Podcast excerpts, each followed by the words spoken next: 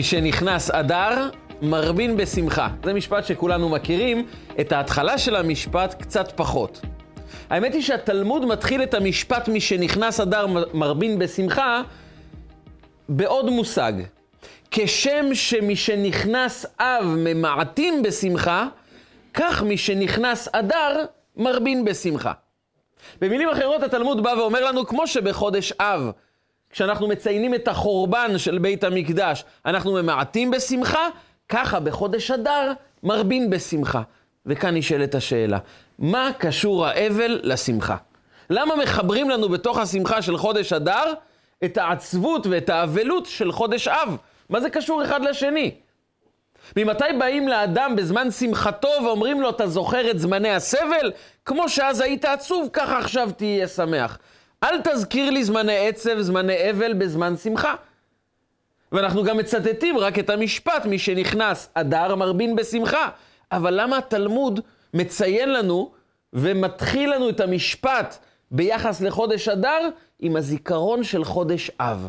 כשם שמי שנכנס אב ממעטין בשמחה, כך מי שנכנס אדר, מרבין בשמחה. זאת אומרת, כדי לשמוח כמו שצריך, תזכור את חודש אב. חודש אב וחודש אדר קשורים בבסיס שלהם, ורק אם תוכל להכיל את שניהם, את הממעטין בשמחה בחודש אב, תוכל באותה מידה להגיע לחודש אדר ולהרבות בשמחה. והשאלה היא, מה הקשר בין חודש אב לחודש אדר? למה בשביל לשמוח אני צריך לזכור את העצבות של חודש אב?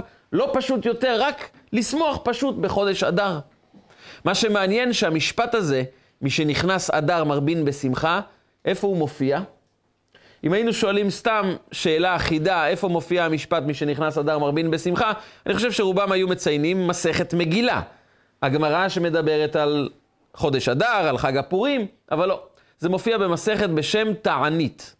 מסכת תענית זה לא מסכת שמדברת על אירועים משמחים יותר מדי, היא מדברת על זמני עצב, זמנים שלא יורד גשם, זמנים שהתבואה לא צומחת, ולכן קובעים תעניות על עם ישראל, ויש תהליך, כמה תעניות, איזה תפילות אנחנו נעשה, איפה נערוך את התפילות האלו.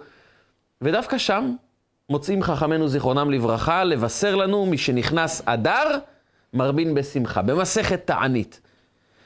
מה עושה השמחה של חודש אדר במסכת תענית, ולמה היא קשורה לחודש אב? כאן מסתתר סוד השמחה של חודש אדר. זו לא סתם שמחה, זו שמחה עמוקה, שרק אם נבין את העומק של העצבות של חודש אב, ונבין את המסר של תענית, נוכל להבין מהי השמחה הגדולה של חודש אדר. אבל לפני שניכנס לזה, נשאל עוד שאלה על פרשת השבוע. פרשת השבוע, פרשת תרומה. התרומות שבני ישראל ייתנו לשם בניית המשכן וכליו.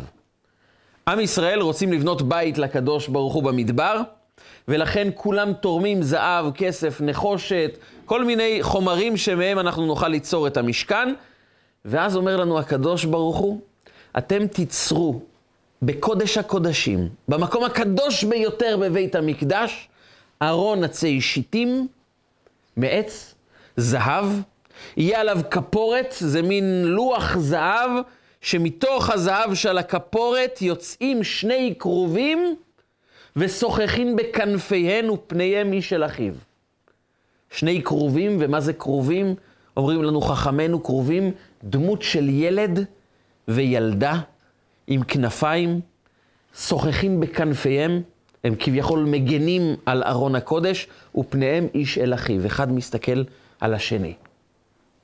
כאשר נכנסו האויבים לבית המקדש, הם באו וראו מה באמת מכיל בית המקדש, המקום הקדוש של העם היהודי, העם שכל האנושות מנסה לפענח לאורך כל ההיסטוריה, את סוד ההישרדות שלו, את סוד העוצמה שלו, את הכוח, את המסר, את האמונה היהודית. והם אמרו, אם ניכנס לקודש הקודשים שלהם, נוכל להבין מה סוד כוחם, מה הסוד שהם מסתירים, מה העוצמה היהודית, מה היא? והם היו בהלם. הם נכנסו וראו כרובים, דמות של ילד וילדה, שני פסלים ששוחחים בכנפיהן על ארון הקודש. והם לא הבינו, העם היהודי הוא עם שנגד פסלים. ועכשיו יש דמות של ילד וילדה בתוך קודש הקודשים, אז נכון, זו בקשתו של הקדוש ברוך הוא, אז אין בזה אלילות. אבל למה הם צריכים דמויות של ילדים קטנים בתוך קודש הקודשים שלהם? זו הייתה תמיהה אצל הגויים, אבל זו בעצם שאלה שאנחנו אמורים לשאול את עצמנו גם. מה המסר העמוק של קודש הקודשים לחיים שלנו? ואחד המסרים הם ילד וילדה שנמצאים בתוך קודש הקודשים, הם מסר חשוב עבורנו, והשאלה היא, מה המסר הגדול של קודש הקודשים לחיים שלנו? כי קודש הקודשים זה לא עוד חלק בבית המקדש. זה החלק העיקרי, החלק המהותי, עצם נפשנו, העוצמה האמיתית של מי שאנחנו, זה בעצם קודש הקודשים, ושם חשוב לקדוש ברוך הוא לומר לנו דמות של ילד וילדה בתוך קודש הקודשים. מה המסר? ועוד שאלה קטנה. פרשת תרומה, נאמר בה, הקדוש ברוך הוא אומר למשה רבנו, דבר אל בני ישראל, ויקחו לי תרומה. הם צריכים להביא לי תרומה לבית המקדש, לקודש הקודשים, לקודש, לבית המקדש בכלל, לקורבנות, לכלים שנייצר, ויקחו לי תרומה. אבל בדרך כלל אומרים, וייתנו לי תרומה. לא, מה זה ויקחו לי תרומה? תרומה אתה נותן, אתה לא לוקח. אם אתה נותן תרומה, אז מה אתה לוקח? אתה הפוך, אתה נותן את התרומה. והקדוש ברוך הוא אומר לו, ויקחו לי תרומה, וכאן מסתתר סוד התרומה בעם היהודי, שזה יסביר לנו את הסוד של חודש אב וחודש אדר, סוד הכרובים, סוד התרומה, ובכלל, את סוד השמחה של חודש אדר. כאשר אנחנו באים לחודש אדר ואנחנו רוצים להתחיל לשמוח, מיד נשאלת השאלה אולי הכי מפורסמת ביחס לשמחה. שמחה זה טוב, כולם אוהבים לשמוח, שמחה זה דבר מאוד מאוד חיובי. כולם משוכנעים שאם נהיה שמחים, החיים שלנו ייראו הרבה יותר טוב. אבל איך אפשר לשמוח בתוך חיים קשים?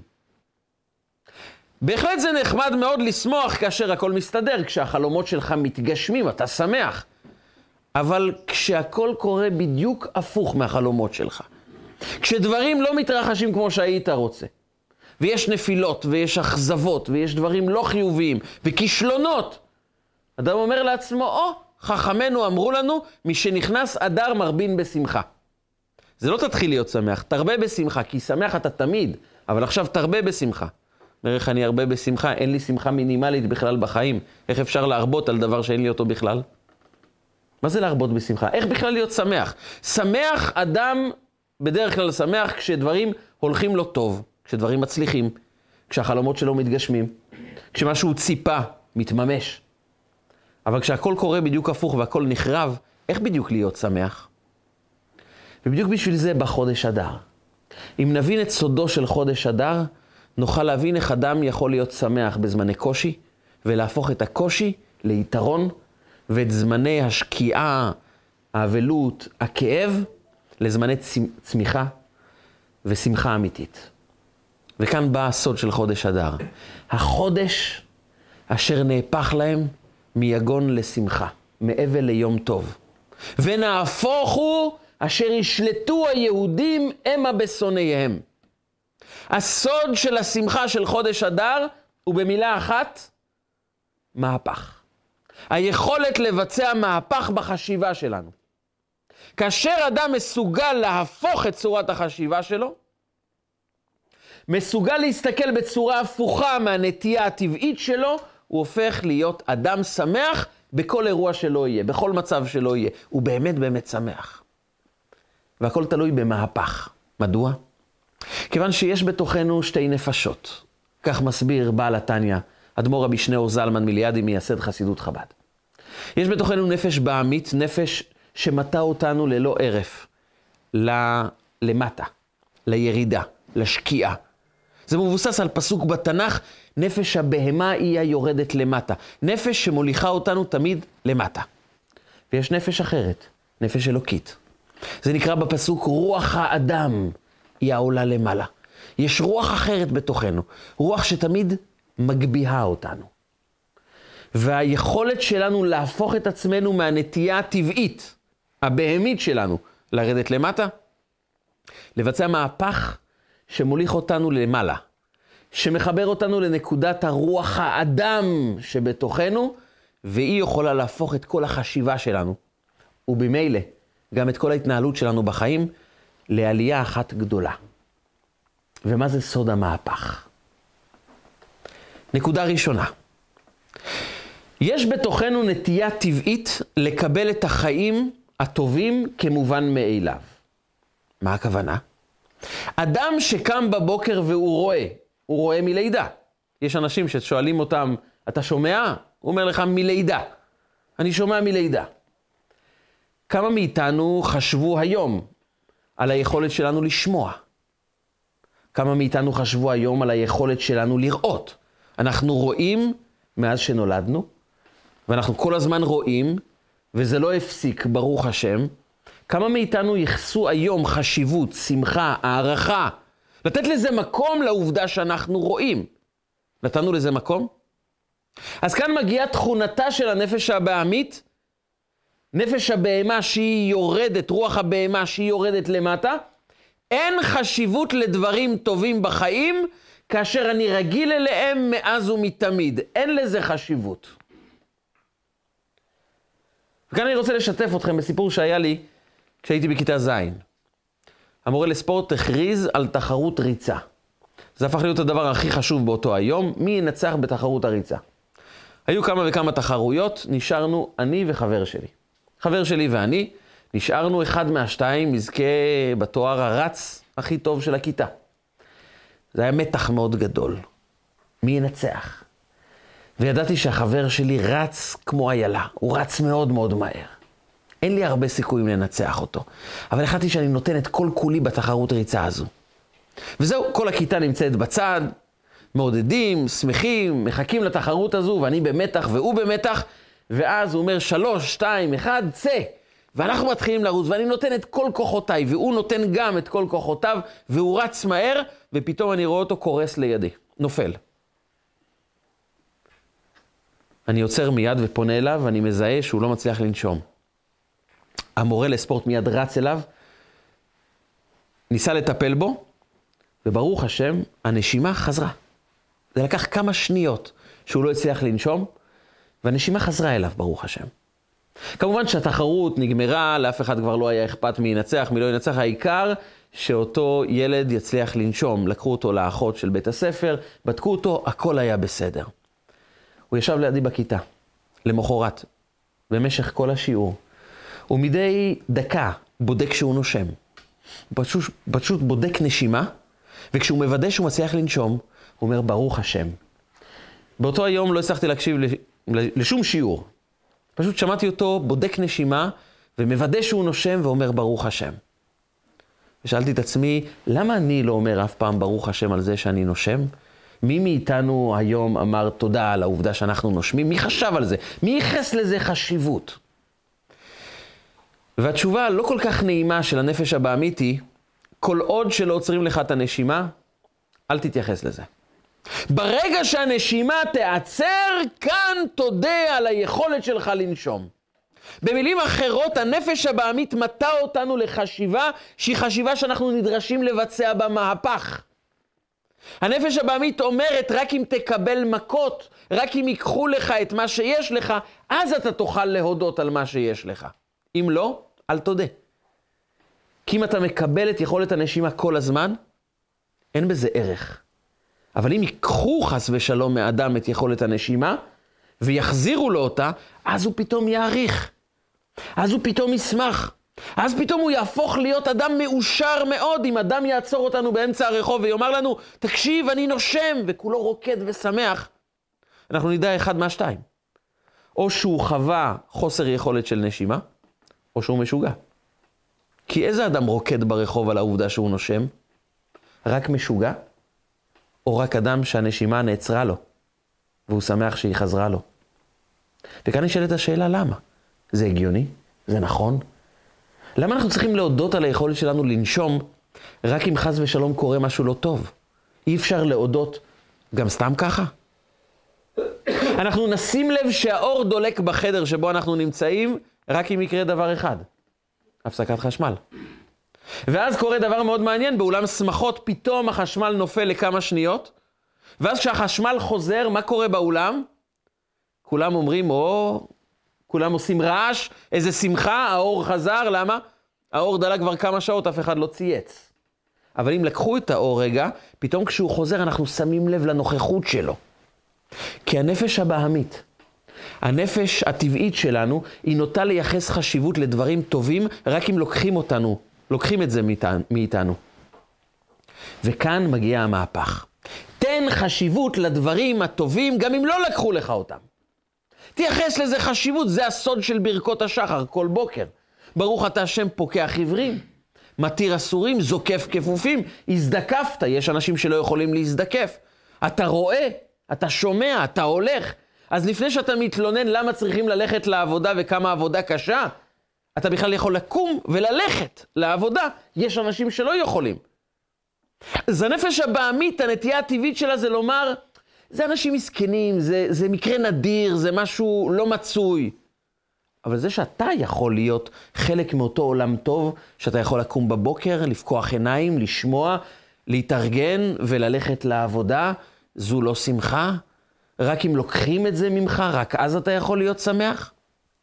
סוד המהפך זה להתחיל להעניק חשיבות לדברים הטובים שיש לנו בחיים, להעמיד אותם במקום. ואז רף השמחה מתחיל לעלות. כי אם אדם יוצא בבוקר מהבית, ורף השמחה שלו היא על אפס, זה אומר שהוא לא בירך ברכות השחר. זה אומר שהוא לא העניק חשיבות לעובדה שהוא קם, שהוא רואה, שהוא שומע, שהוא יכול ללכת. באמת, באמת, למה אנחנו לא מעניקים לזה חשיבות? למה זה לא משמח אותנו?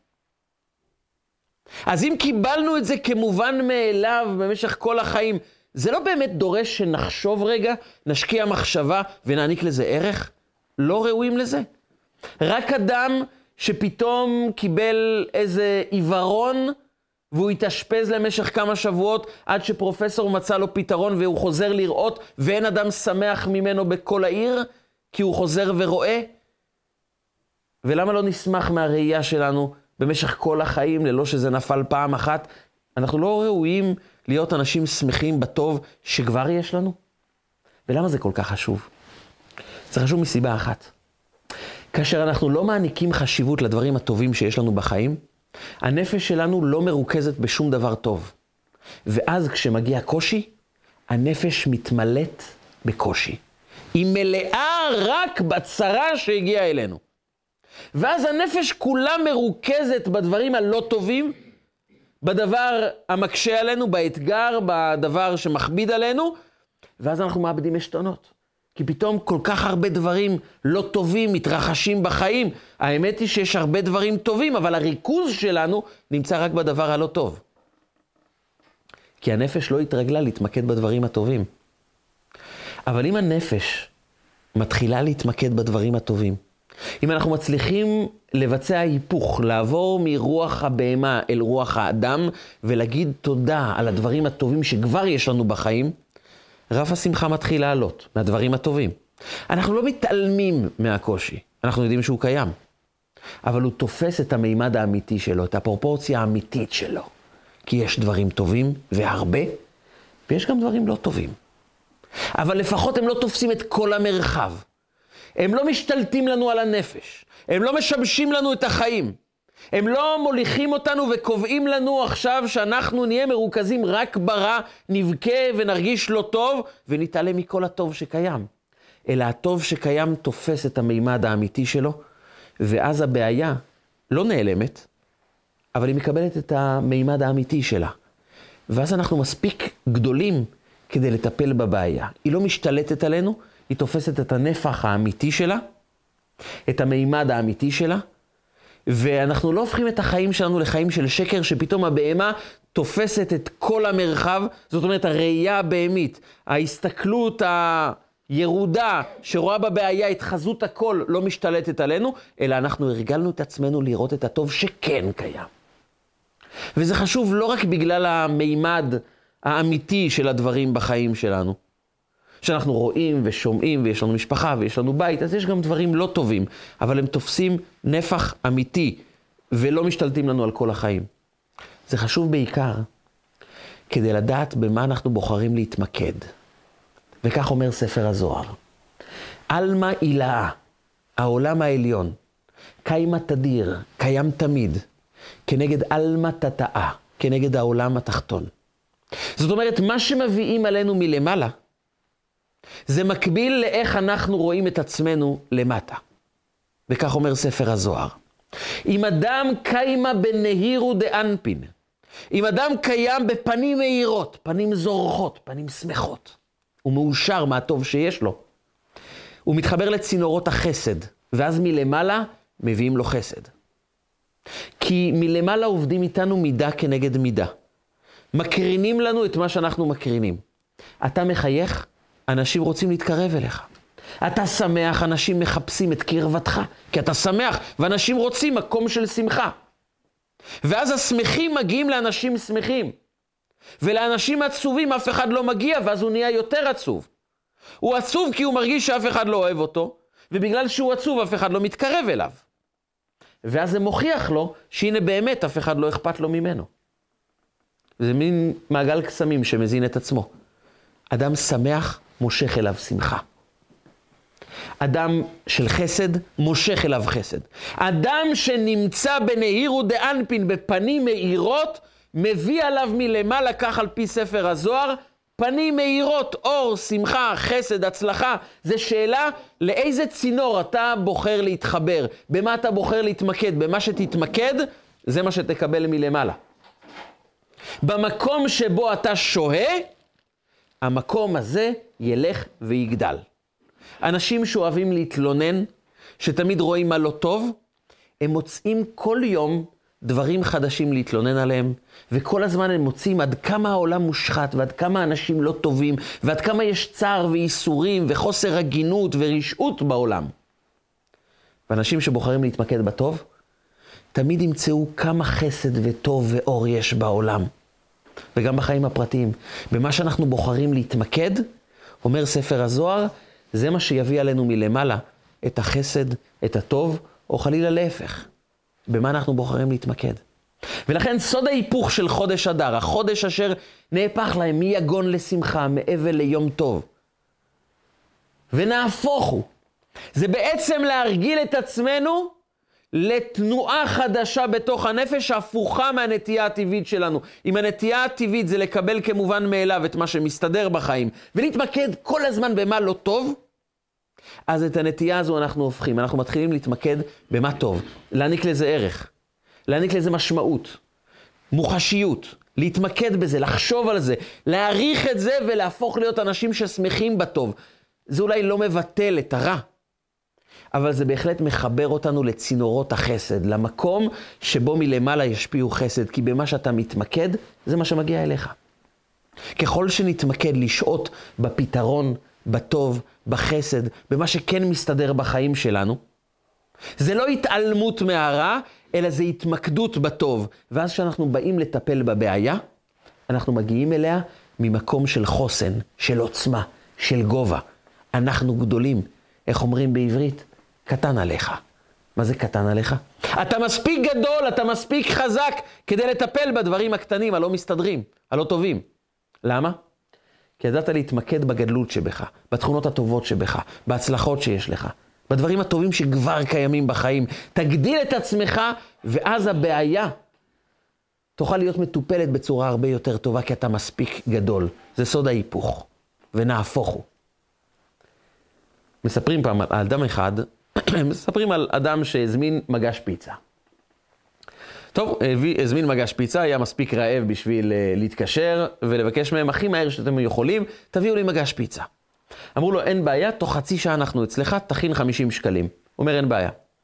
עד שהם יבואו, הוא הזמין שתי חברים, תבואו אליי, נאכל פיצה ביחד. הגיעו שני החברים, ובאמת תוך חצי שעה הגיע שליח פיצה, הביא לו מגש, קיבל 50 שקלים והלך. הוא שם את המגש על השולחן, פותח את המגש בדרמטיות, בשמחה, בהתלהבות, רק בשביל לגלות שהביאו לו רק בצק. לא שמו שום דבר על הבצק. הוא התעצבן. הוא אמר, מה זה הביזיון הזה? החברים גם התחילו לצחוק וללעוג לו מעט. מה, הזמנת אותנו רק על בצק, לא על פיצה?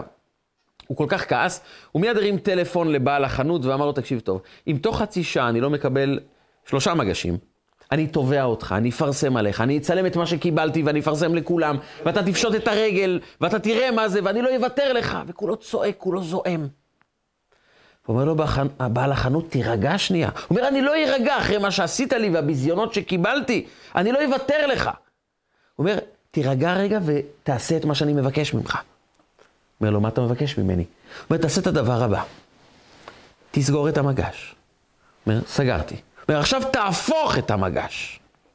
אומר, הפכתי. תפתח אותו בחזרה. ואז הוא פותח והוא מגלה שהייתה פיצה. היא קצת נמעכה, אבל הוא פשוט פתח אותה בכיוון הלא נכון. הוא החזיק אותה הפוך. היכולת שלנו לדעת מהי הגישה הנכונה, מהו המבט הנכון, איך צריך להחזיק את החיים. לפני שאנחנו פותרים בעיות, אנחנו צריכים לפתור את הגישה שלנו, את צורת המבט שלנו. האם אנחנו בכלל מחזיקים את המגש בכיוון הנכון? לפני שאנחנו באים לנסות לטפל בבעיה, בואו נסתכל על עצמנו, האם גישתנו גישה נכונה או לא? וכאן באה התורה ואומרת, אל תקבל כמובן מאליו את הדברים הטובים, תתמקד בהם.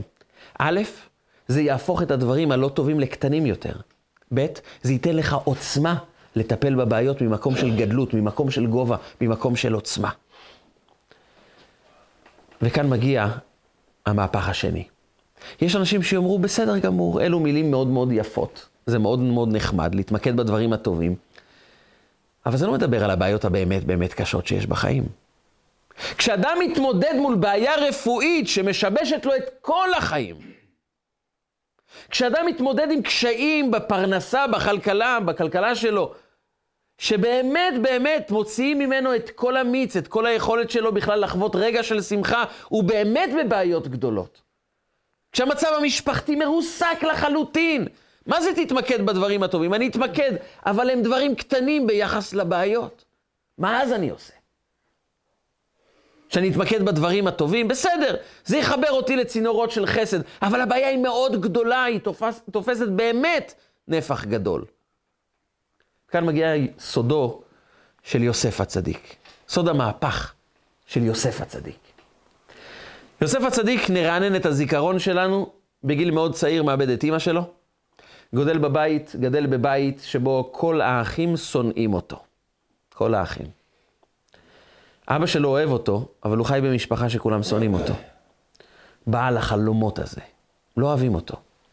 ואז אבא שלו מבקש ממנו יום אחד, לך תראה את שלום אחיך. והוא יודע שאם הוא ילך לראות את שלום אחיו, הוא אולי יראה את שלום אחיו, אבל הוא כבר לא יראה את שלומו עצמו. השלום שלו כבר ייעלם. הם יתעללו בו, הם יפגעו בו, הם יעשו לו משהו רע. הוא לא אומר לאבא שלו, אבא, אני לא הולך. הוא אומר לו, אבא, אתה ביקשת? אני עושה את זה. אני מכבד אותך. והוא הולך לפגוש את אחיו, ומהרגע הזה, כל מעשה טוב שיעשה יוסף, הוא יקבל עונש. כל דבר טוב שיעשה יוסף, הוא יתרסק.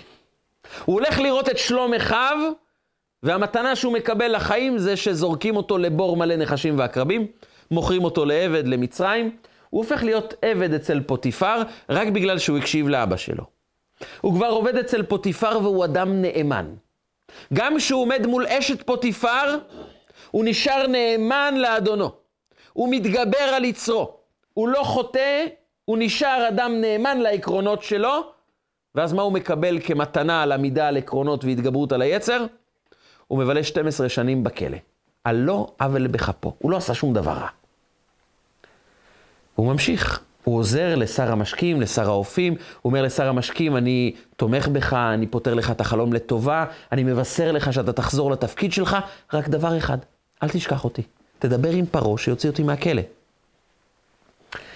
הוא עושה חסד, הוא דואג, הוא מתעניין, הוא עוזר לאחרים. ולא זכר שר המשקים את יוסף וישכחהו. הוא לא חושב עליו, לא זוכר אותו, וגם לא אכפת לו ממנו. יוסף שוב מתעניין באחרים, ואחרים זורקים אותו.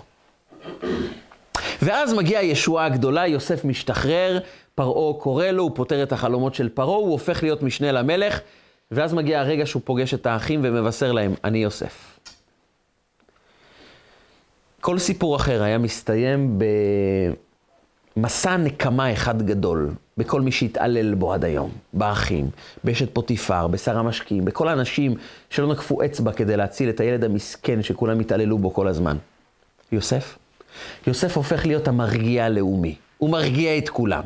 אף אחד לא יסבול ממני. הוא אומר לאחים שלו כמה משפטים שיש מוטיב אחד, מילה אחת, שחוזרת כל הזמן. מה הוא אומר לאחים שלו? אל תעצבו ואל יחר בעיניכם כי מכרתם אותי. כי למחיה שלחני אלוקים. אלוקים שלח אותי לפה. ועתה לא אתם שלחתם אותי הנה, כי האלוקים. וישלחני אלוקים. הוא כל הזמן אומר להם, אלוקים שלח אותי, לא אתם. לא אתם שלחתם אותי לפה, נכון? אתם מכרתם אותי, ואז הביאו אותי המצרים לפה ומכרו אותי, אבל אתם לא מכרתם אותי. אלוקים שלח אותי לפה. אני זוכר דבר אחד. אני אהוב על אלוקים, הוא אוהב אותי, והוא שם אותי בשליחות, הוא לא שם אותי במצבים רעים. אולי מגרש המשחקים, אולי המקום שבו, שאליו נשלחתי, הוא לא מקום נעים, אבל אני שליח של ריבונו של עולם.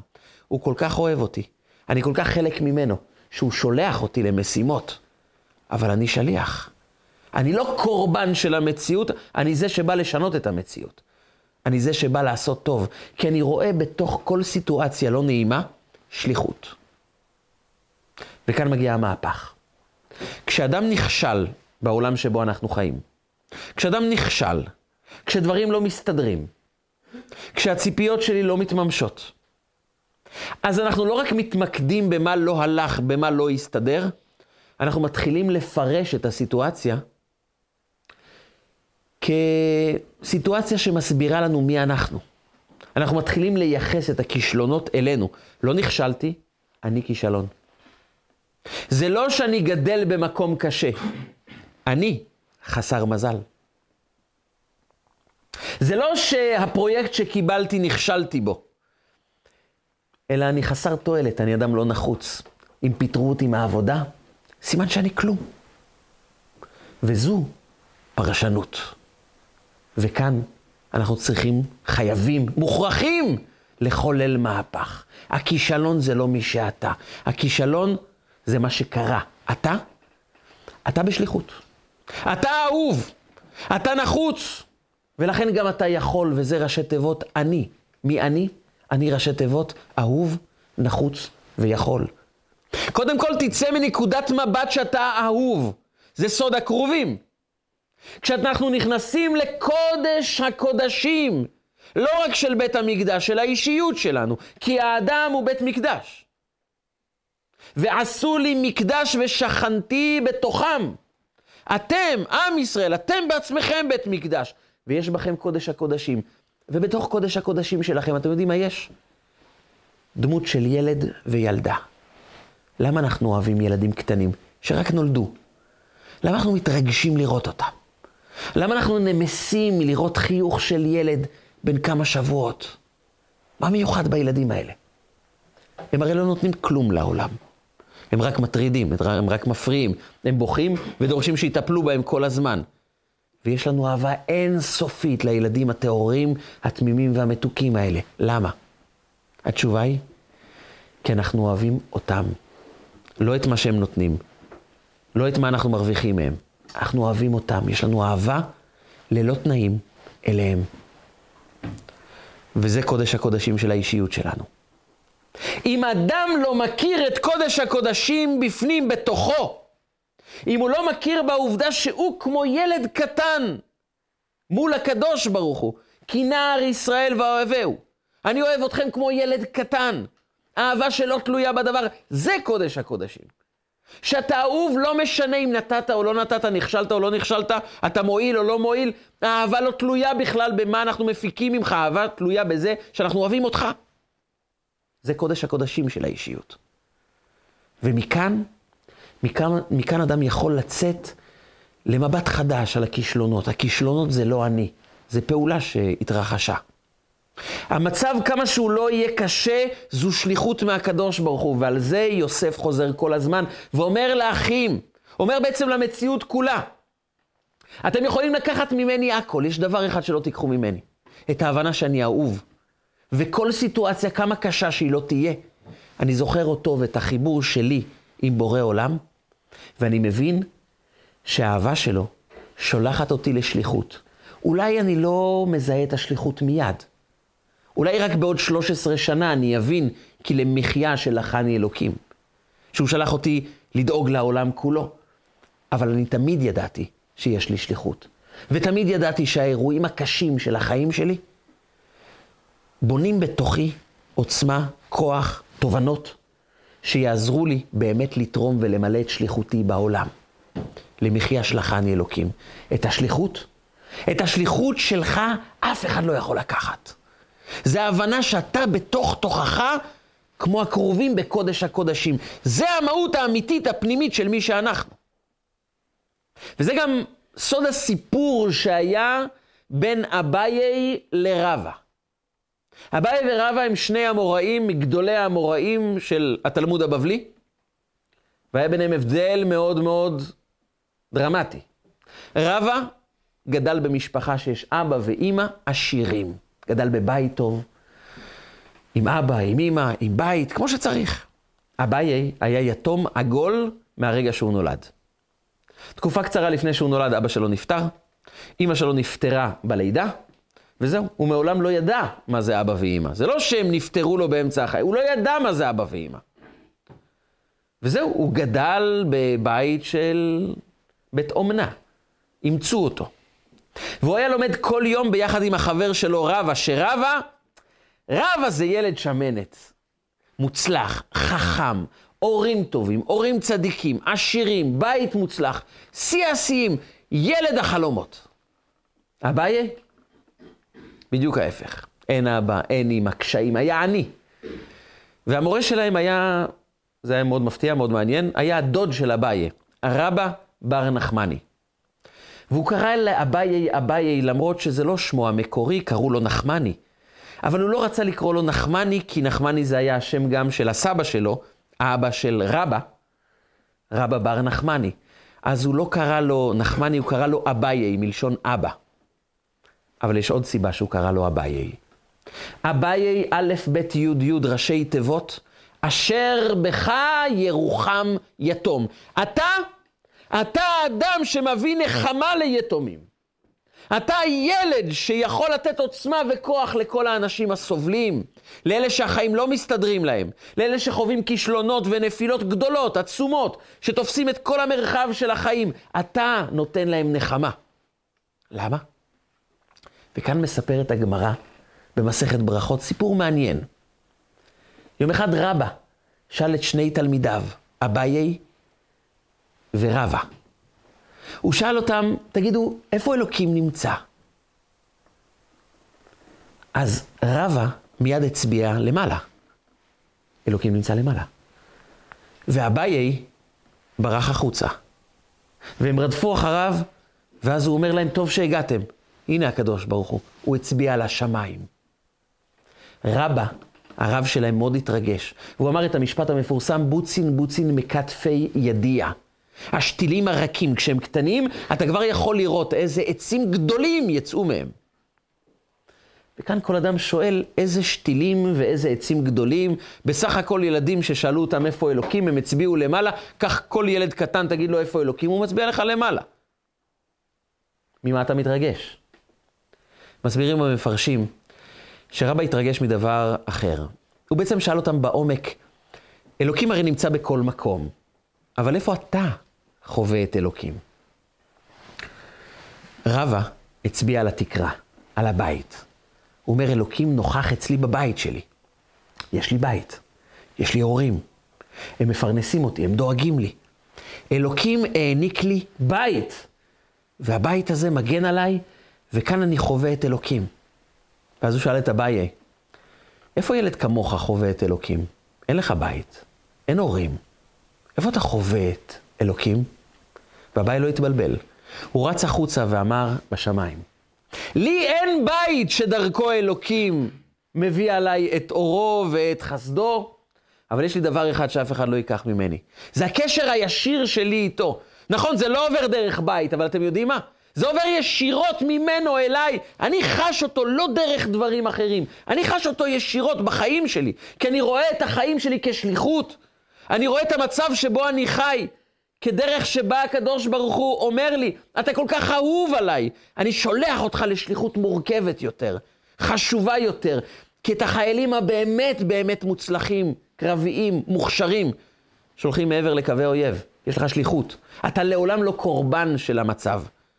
אתה זה שפועל על המצב. הרבה מדברים על התמכרויות. אדם מכור זה אדם שבעצם חש בחיים שלו שמכרו אותו. הוא נמכר, הוא חפץ עובר לסוחר. הרגש הגרוע ביותר שיכול להיות לאדם זה לחוש שאני איבדתי שליטה על המציאות שלי. מוכרים אותי, אני מכור. העבירו אותי למקום אחר, מזיזים אותי ממקום למקום, לי כבר אין שליטה על החיים. זה מכור. ועל זה יוסף אומר, לא אתם שלחתם אותי. אתם לא מכרתם אותי. אני אולי נמכרתי, אולי הייתי עבד, אולי הייתי אסיר שנים רבות.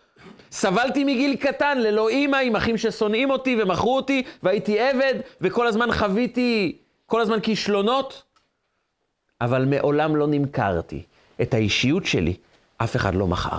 תמיד הרגשתי כי למחיה שלחני אלוקים. ידעתי שיש לי שליחות. וכאן בעצם המבט שאותו אנחנו אמורים לשנות. כשנכשלנו, לא רק שזה לא אומר שום דבר עלינו, להפך, יש כאן שליחות.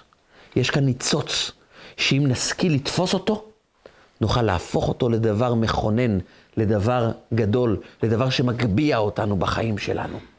כי בכל אירוע קשה יש ניצוץ של טוב, יש לימוד, יש שליחות, יש התקדמות שאנחנו יכולים להתקדם בחיים שלנו. יש משהו שאנחנו יכולים להפוך אותו לטוב. זה רק דורש מאיתנו, במקום להתמקד במה לא טוב, לשאול את עצמנו, מהי שליחותי? וגם אם לא מוצאים שליחות, זה תמיד להזכיר לנו.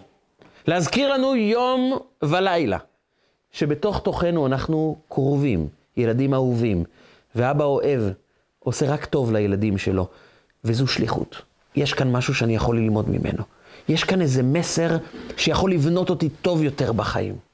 לא מעט אנשים שבחרו להסתכל על דברים טובים שמתרחשים בחיים. להאמין שבכל סיטואציה לא טובה יש כאן לימוד, יש כאן התפתחות, יש כאן משהו שאני יכול להתקדם איתו. האנשים האלה הפכו להיות אנשים משפיעים יותר, מצליחים יותר, באמת עוצמתיים. כי הכישלון אצלם היה דרך ללמוד. מסופר על חברה בארצות הברית, שאחד העובדים עשה טעות כזו, שעלתה לחברה מיליון דולר. הוא איבד לחברה בטעות שהוא עשה מיליון דולר. למחרת הוא הגיע למנהל, הגיש מכתב התפטרות, ללא דרישה לפיצויים. הוא אומר, אני לא מבקש כלום, אני יודע שהנזק שעשיתי לכם הוא בל יכופר, אי אפשר לכפר על כזו טעות, אני מתפטר ולא דורש כלום.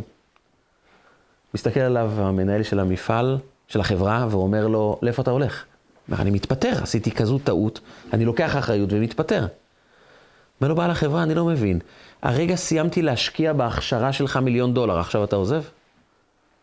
זו לא נפילה, זו הכשרה. זה מבט אחר לחלוטין.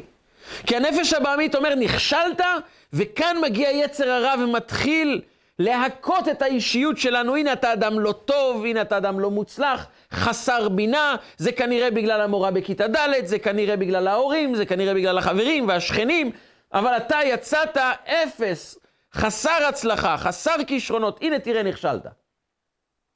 אבל המצליחים הגדולים זה אלה שאומרים, אני לא נכשלתי. אני קיבלתי הכשרה, וכעת אני הרבה יותר משודרג. אני יודע הרבה יותר טוב בחיים שלי מה נכון לעשות. אנחנו רק משתדרגים, כי הכישלונות זה לא מי שאנחנו. כשנשפך כוס קפה על החולצה, אדם לא אומר לעצמו, אני אדם מלוכלך. הוא מחליף חולצה. אם הוא אדם מספיק מאוזן ובריא נפשית. הוא מחליף חולצה, שם חולצה חדשה, וממשיך בחייו.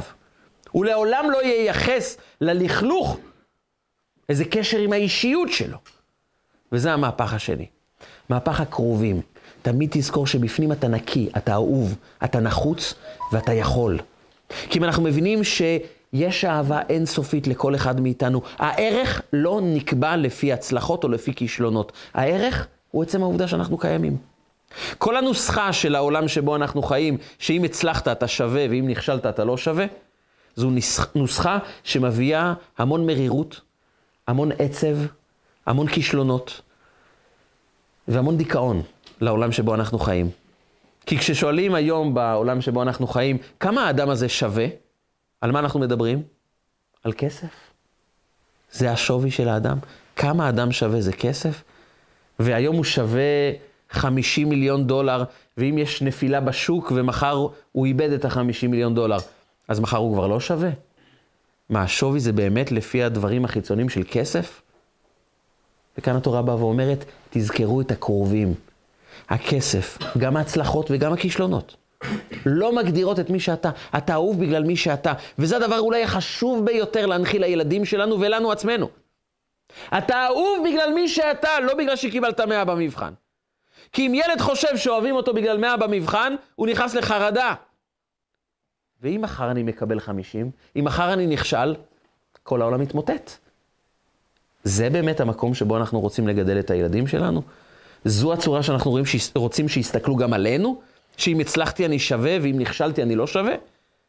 והעולם שבו אנחנו חיים הוא עולם שרוח הבהמה היא השולטת ומגדירה את האדם לפי הצלחות ולפי כישלונות. במקום לראות את קודש הקודשים שבתוך החיים שלנו. וחודש אדר בא לשנות, להפוך את צורת הראייה הזו. להתחיל לראות את האור שיש בתוכנו, את הטוב שיש בתוכנו, את העובדה שאנחנו אהובים ללא צורך להוכיח את זה. אין צורך להוכיח ערך. הערך זה מי שאנחנו. קשה לתפוס, קשה לשנות את זה בעולם שבו אנחנו חיים. אבל זו האמת של רוח האדם. אתה שווה כי יש בתוכך נשמה, כי אתה חלק אלוקה ממעל ממש. ולכן, לכן גם ברור לך שאם כל כך אוהבים אותך בגלל מי שאתה, אתה פה בעולם כי אתה נחוץ, כי באמת זקוקים לך. ולכן כל סיטואציה רעה תהיה אולי קשה. אולי אנחנו גם נבכה. אולי, אולי אנחנו גם נתמרמר. אבל לעולם לא נאמר לעצמנו, אני כישלון, אני לא טוב, לעולם לא. אנחנו תמיד נהיה בשליחות, כי אם אנחנו יודעים שאנחנו אהובים, כי אנחנו כמו הקרובים בקודש הקודשים, אז ברור לנו שתמיד אנחנו נחוצים, ולכן אנחנו יכולים לממש את שליחות חיינו כאן בעולם. אנחנו לעולם לא נשברים ממה העולם אומר, כי אנחנו בשליחות להביא טוב לעולם. מה שלא יהיה, אנחנו בשליחות. זה המהפך השני. אם המהפך הראשון הוא בעצם להתמקד בטוב שאנחנו התרגלנו אליו. להתמקד בחסד ודרך זה להתחבר לצינורות החסד של החיים שלנו. דרך זה שאנחנו ממוקדים בזה שאנחנו בשליחות, כי ברור לנו שאנחנו בתוכנו קודש הקודשים. אנחנו קרובים ואהובים כפי שאנחנו, כמו שאוהבים תינוקות קטנים, ללא צורך להוכיח את זה. ואז ברור לנו שאנחנו גם נחוצים ואנחנו בשליחות בכל מקום שבו אנחנו נמצאים, ואנחנו ממוקדים במה אני מפיק כטוב מתוך הסיטואציה הקשה הזו. אז אנחנו יכולים להפוך להיות האנשים שמעניקים ונותנים. וזה המהפך השלישי.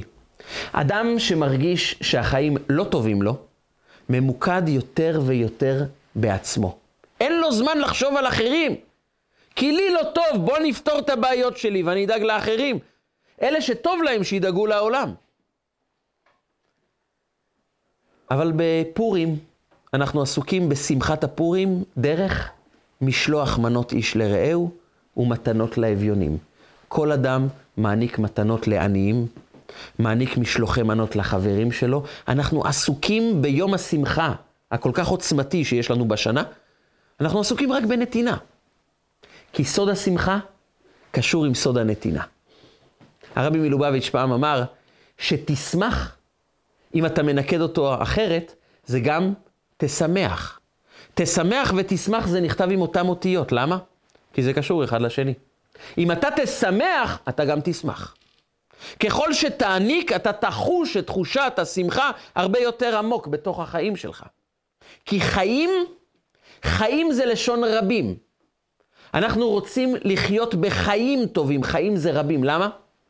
כי חיים אמיתיים זה לא אתה לבד, זה ביחד עם עוד מישהו.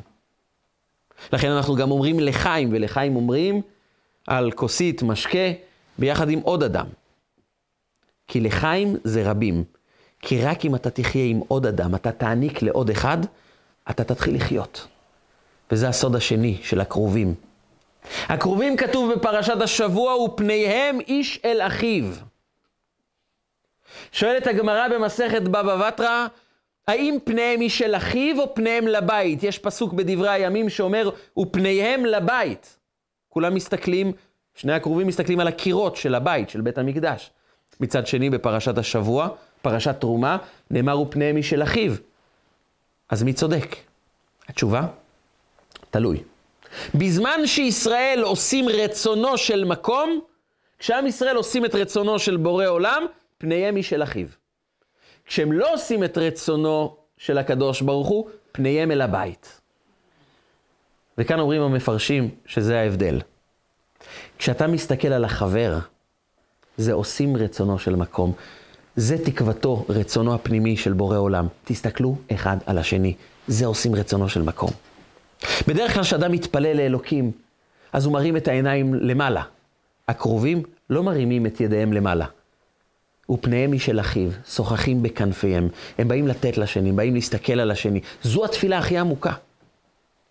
במקום להרים את העיניים לשמיים, תפנה את העיניים לחבר ותבקש עליו מריבונו של עולם. תראה אותו ואז תתפלל. ועל זה אמרו חכמינו, כל המבקש על חברו, נענה תחילה. אם אתה יכול לצאת ממעגל האגו, מעגל ההתרכזות בעצמי, מרוח הבהמה שמכירה רק את עצמה, ואתה פורץ את הגדרים של נפש הבעמית. ואתה אומר, אני מסתכל גם על השני, נכון, אני חווה קשיים. אני דואג לשני, אני מסתכל עליו. אתה יצאת מהתרכזות בעצמך וחשבת על השני? כביכול גם בורא עולם יוצא מההתעסקות בעניינים שלו ומתחיל להסתכל עליך. מידה כנגד מידה. כמו שאדם נמצא למטה, ככה מאירים עליו מלמעלה. זה הכל עובד בהלך הנפש, בתכונות הנפש שלנו, בהתנהגות שלנו. ככה מקרינים עלינו מלמעלה. התמקדות בטוב, התרכזות בשליחות שלנו ודאגה לשני. כשאנחנו דואגים אחד לשני, אנחנו חווים חיים. אז אנחנו מתחילים להכיר אחד את השני, להתפלל עליו, ולכן הקרובים מסתכלים אחד על השני, כי בזמן שמסתכלים על הבית, כשאחד מסתכל על הבית שלו והשני מסתכל רק על הבית שלו, וכל אחד סוחב את המציאות רק לכיוון של כמה יהיה לי יותר טוב, כמה אני יכול יותר ליהנות. זה לא עושים רצונו של מקום, ולהפך, ככל שאדם דואג רק לעצמו, הוא פחות מתחבר לאזור הברכה, כי הברכה מגיעה מחיים, וחיים זה הסתכלות על השני, על הרבים, על האחרים. וככל שאני מוכן לצאת ממעגל האגו ולהסתכל על השני, ככה אלוקים אומר, גם אני יוצא מהתרכזות בעיסוקים שלי, ופונה לראות אותך, מבקש על חברו, נענה תחילה. וזה בעצם הסוד של חודש אדר. כשם שממעטים בחודש אב, כך מרבין בחודש אדר. חודש אדר זה החודש שמלמד אותנו להפוך את האבל של חודש אב לשמחה של חודש אדר. חודש אדר לא בא רק לומר לנו, בוא תשמח כי הכל טוב. הוא בא לומר לנו, גם במקומות החשוכים, גם בחודש אב, גם במסכת תענית, גם במקומות הרעים, אתה יכול לשמוח ולקבל עוצמה כי אתה יודע שיש לך שליחות.